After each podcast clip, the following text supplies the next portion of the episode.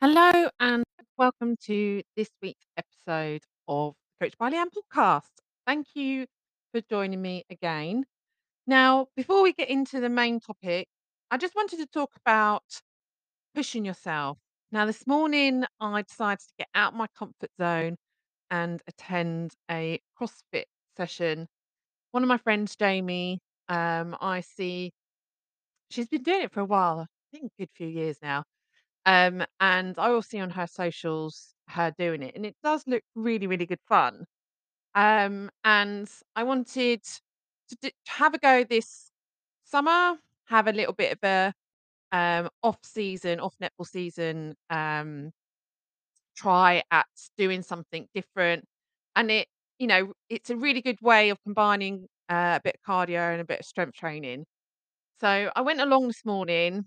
Now I am quite an introvert, so I'm quite shy. So I was really, really nervous. And doing these things that you out of your comfort zone are such good tests of character. So I rocked up this morning. I was really nervous. Um, but s- do you know, big shout out to CrossFit Crawley. Everyone was really, really lovely Um, I'd never done any kind of CrossFit training whatsoever. Um, so it everything was, you know, the coach was really good at explaining things, um, and everyone was really friendly. Um, so I was really pleased that I went and I really enjoyed it.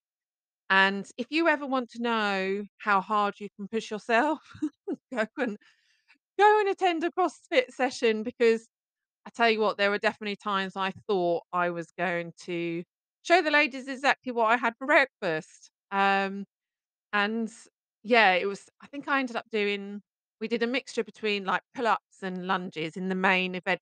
I mean, like the warm up, the warm up itself was like a, um, uh, oh, was like a workout in itself. Sorry, my brain went then. So yeah, the warm up was like a um a workout in itself, and then when we got down to the the main section, uh, we're doing a mixture between reverse lunges and pull ups. Um, and you can probably see the state of my hand if you follow me on Instagram. My calluses have definitely uh, burst. Um, and I think I did uh, yeah 210 reverse lunges. Um, so my legs were a bit shaky. Um, and I I don't think I've been that red uh, in a workout a long time. But do you know what? I absolutely love it because pushing myself, you know, that I really like that feeling. Maybe not in the moment, and uh, I really like that feeling of really push, pushing yourself and exercising. And I do not give up easily. You know, I've had similar situations where I've done quite a lot of endurance events. Um, so two ultra marathons, one 60 kilometers and the other 50 kilometers with limited training, I'll be honest. And Definitely in those situations, a lot of it is mind over matter. Yes, training 100% helps, but even with a good amount of training, when you're doing an endurance event, you 100% have to be mind over matter and continue to push yourself. Um, and I think one of the hardest events that I have done was the Welsh Velothon. Um, I think I was 11 or 12 weeks after giving birth to Reese. Why I thought that was a good idea, I don't know. So it's cycling 147 kilometers from starting from Cardiff, going up to the Brecon Beacons and back down again. So the Brecon Beacons, if you don't know it in Wales, are mountains. I'm gonna say mountains. They are mountains in Wales. Um, and I remember in the morning, the morning of the event, I remember actually waking Reese up uh, about six o'clock in the morning so I could breastfeed him to give me the best chances of all my boobs, the best chances of surviving the day. Um, and I remember getting to the finish line, I and just thinking that was just an out of body experience, and I'm not really sure how I got through it, but it was 100% pushing myself mind over matter. Just know the next step all you got to do is the next step. Just keep going, just keep the next step, and you'll get there in the end. So getting out of my comfort zone and pushing or getting out your comfort zone, pushing yourself can really make you realize what tough stuff you are made of. And it doesn't have to be like huge endurance events where you test yourself like that in a race or anything like that. It can simply be like going to a gym or going to a new gym. And if you follow me on Instagram, you'll have seen that I changed gyms recently. I did it because it was more cost effective, um, and the new gym has given me better opening hours than my old gym. And but let me tell you, I you know, like I said on Instagram, I might be a personal trainer, but I was still really nervous about going. Like I knew where the gym was, but I'd never walked in there, so I didn't know where the toilets were, didn't know where the change rooms were, didn't know where all the machines were. So I was really, really nervous about going. But once you get over that, push yourself to go, get out of your comfort zone. And what have I got? I've got a more cost effective gym that has better opening hours. The easiest option would have been just to keep going to my gym and going, oh, if only I could stay later, or oh, only if it only if it was open at this time. And you know, it's you know costing a lot of money um, so now I've done that, I can go to the gym, you know, reasonably confident. I know where things are. Uh, I know what I'm doing. Um, and so, you know, another way in which you can get your zone, it could be simply like wearing a pair of shorts or trying new foods or trying a new restaurant or joining a new club of some sort, you know, whatever hobby you may have, doesn't have to be a sports club, and meeting new people. And each of these experience experiences will help to build confidence in yourself and get you to really realize exactly what you're made of and the fact that you can do it. And slowly but surely do all these little things and before you know it, you'll find yourself at a CrossFit session or you'll find yourself dying at a CrossFit session, which is what I felt like this uh, this morning. So um so I just wanted to start with that. So yeah, another big shout out to Crawley CrossFit. They're super friendly. So, excuse me, if you if you live uh, local to me, then 100% go and get yourself down there. They have lots of different classes going on, so I highly recommend them. Anyway, back to our main topic today, which I wanted to use today's podcast to talk about scale weight.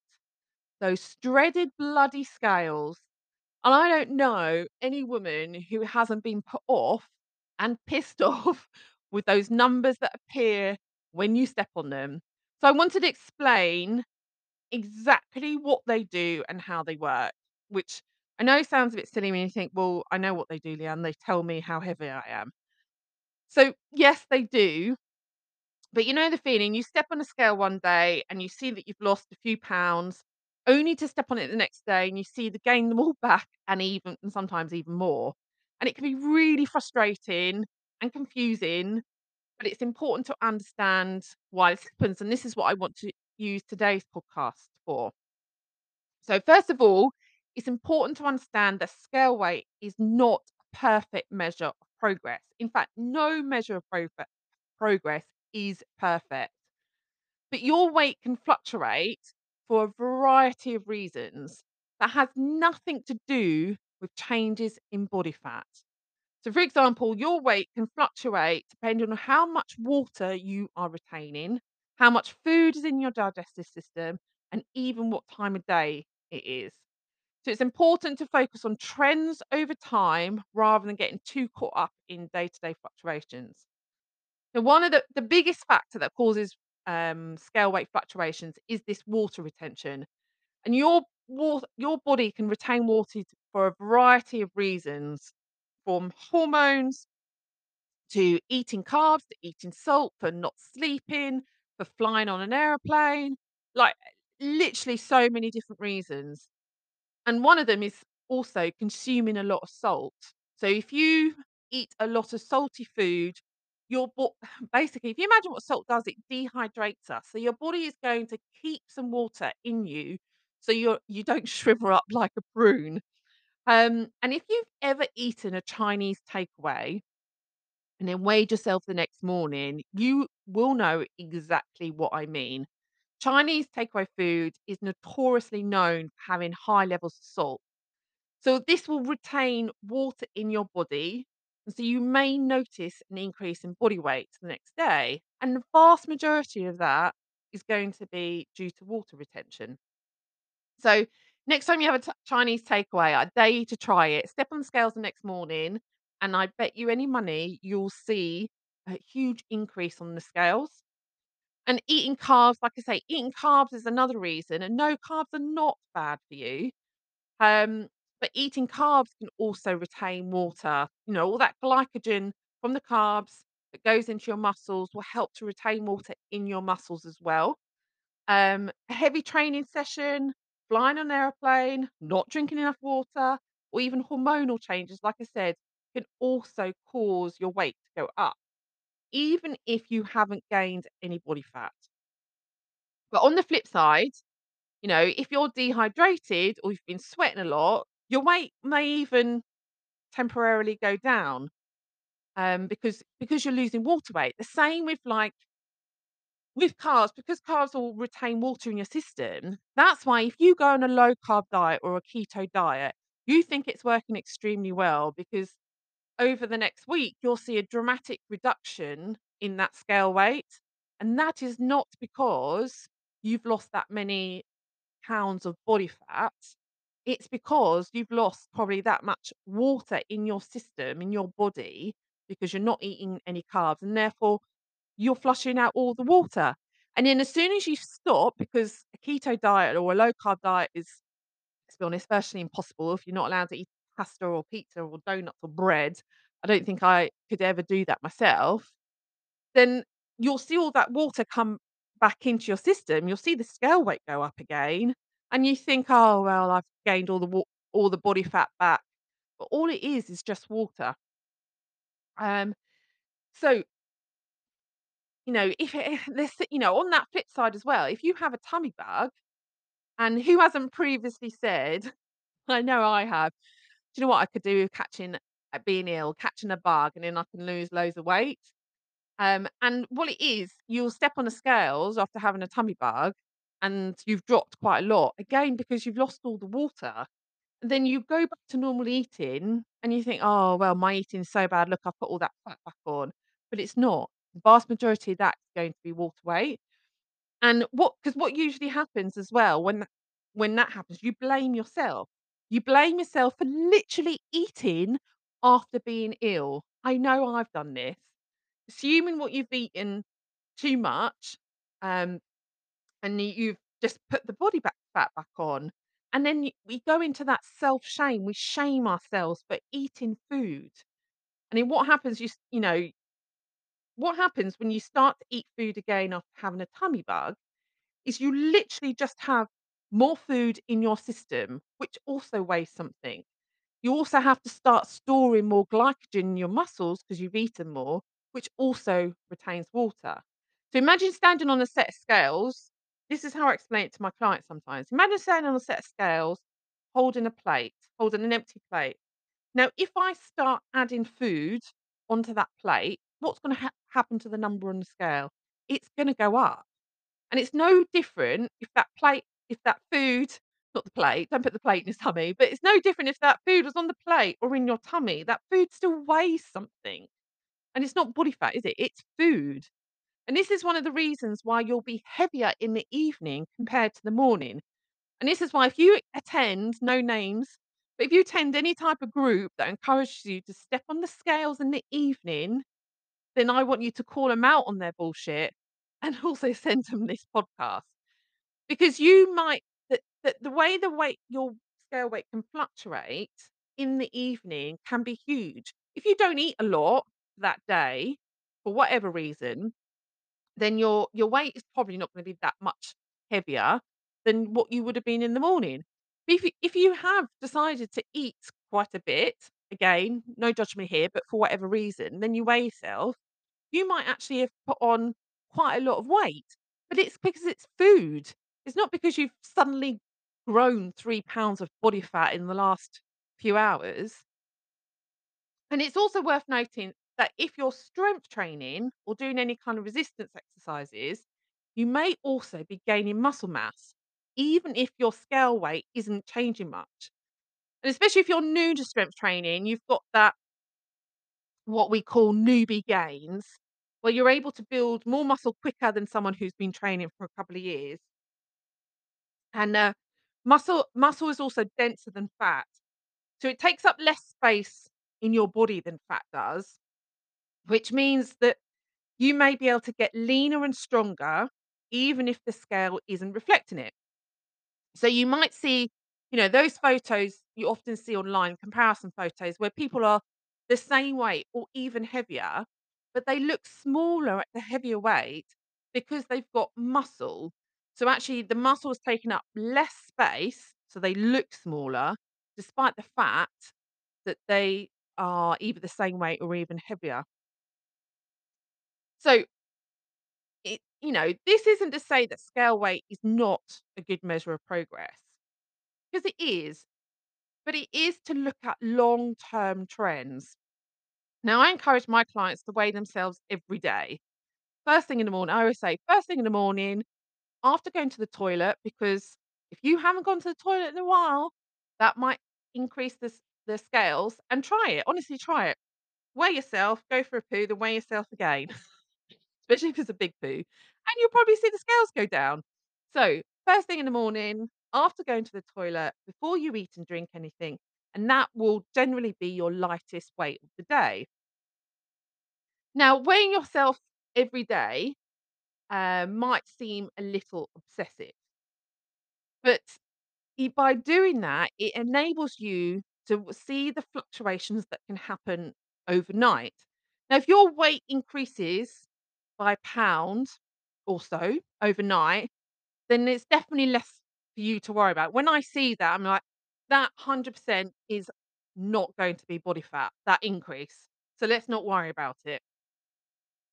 So if your weight increases by a pound or so overnight, it is unlikely to be body fat because in order to gain a pound of body fat, you're going to have to eat. So a, a pound of body fat is equivalent to about three and a half thousand calories. So you will have to eat around three and a half thousand calories over your maintenance in order to gain a pound. Now, for most women, that's probably in the region of about five to 6,000 calories a day. And that's a significant amount of food. And even if you did, even if you did eat 6,000 calories in a day, good luck to that. You're not going to feel great. I promise you that. Even if you did, it's unlikely to be body fat because the body just can't process that food and store that energy that quickly and overnight. If, however, you increase by pounds in a couple of weeks, you could potentially argue that that is some body fat there. I mean, it- eh, you have to take into account what your training is and what else, what other factors are going on in your life.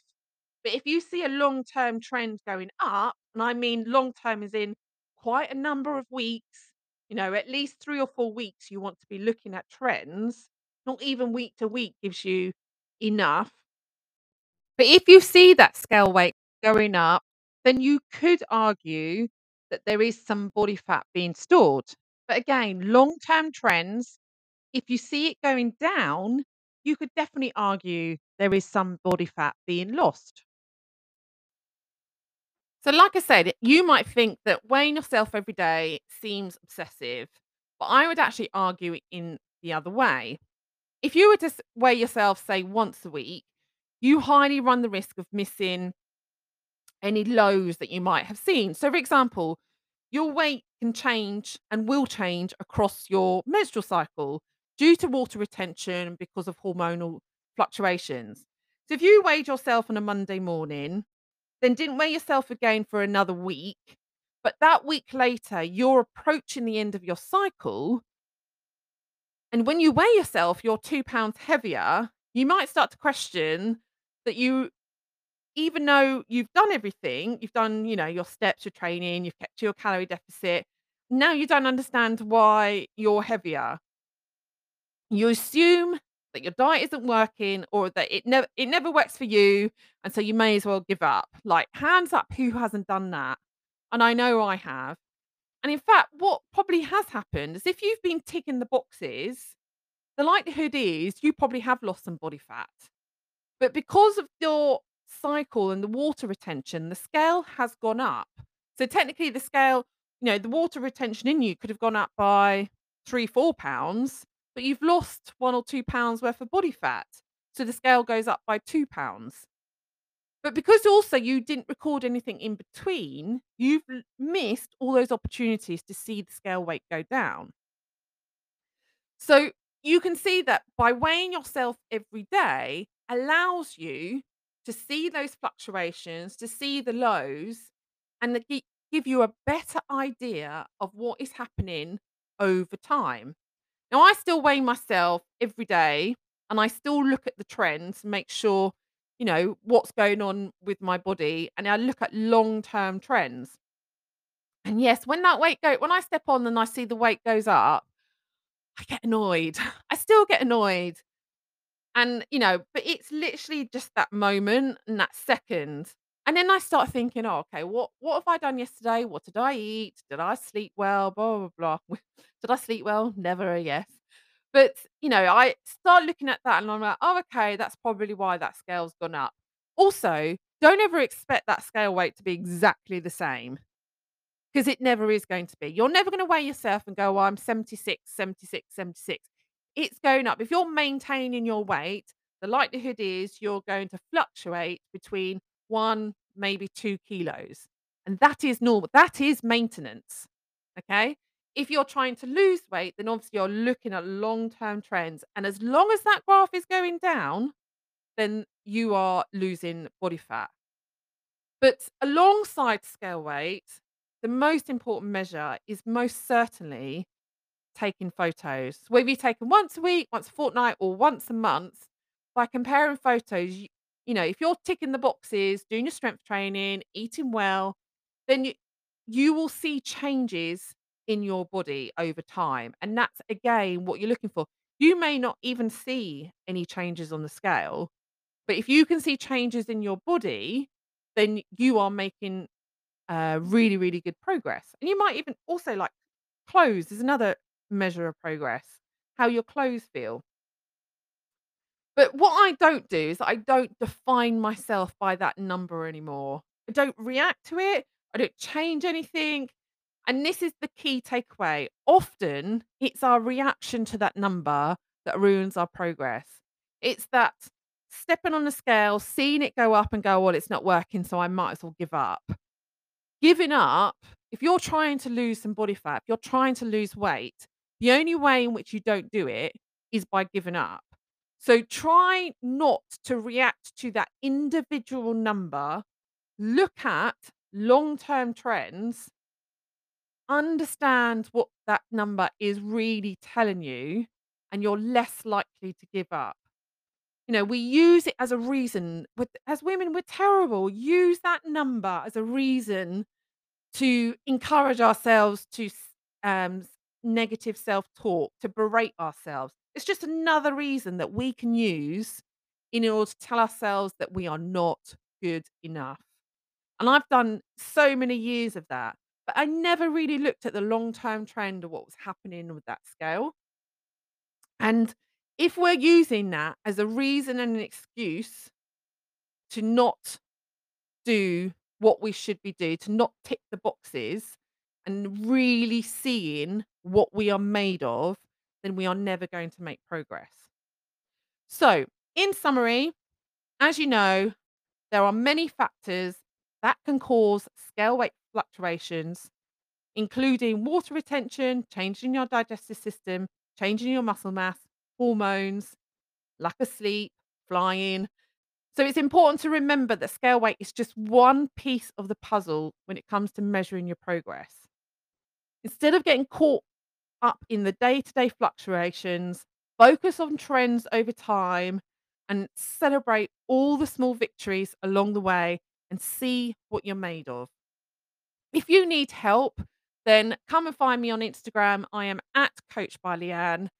Come and ask me any questions about the scales, or if you're interested in losing some body fat and want some help, want some accountability, then also message me and let's have a chat and let's see if I can help you.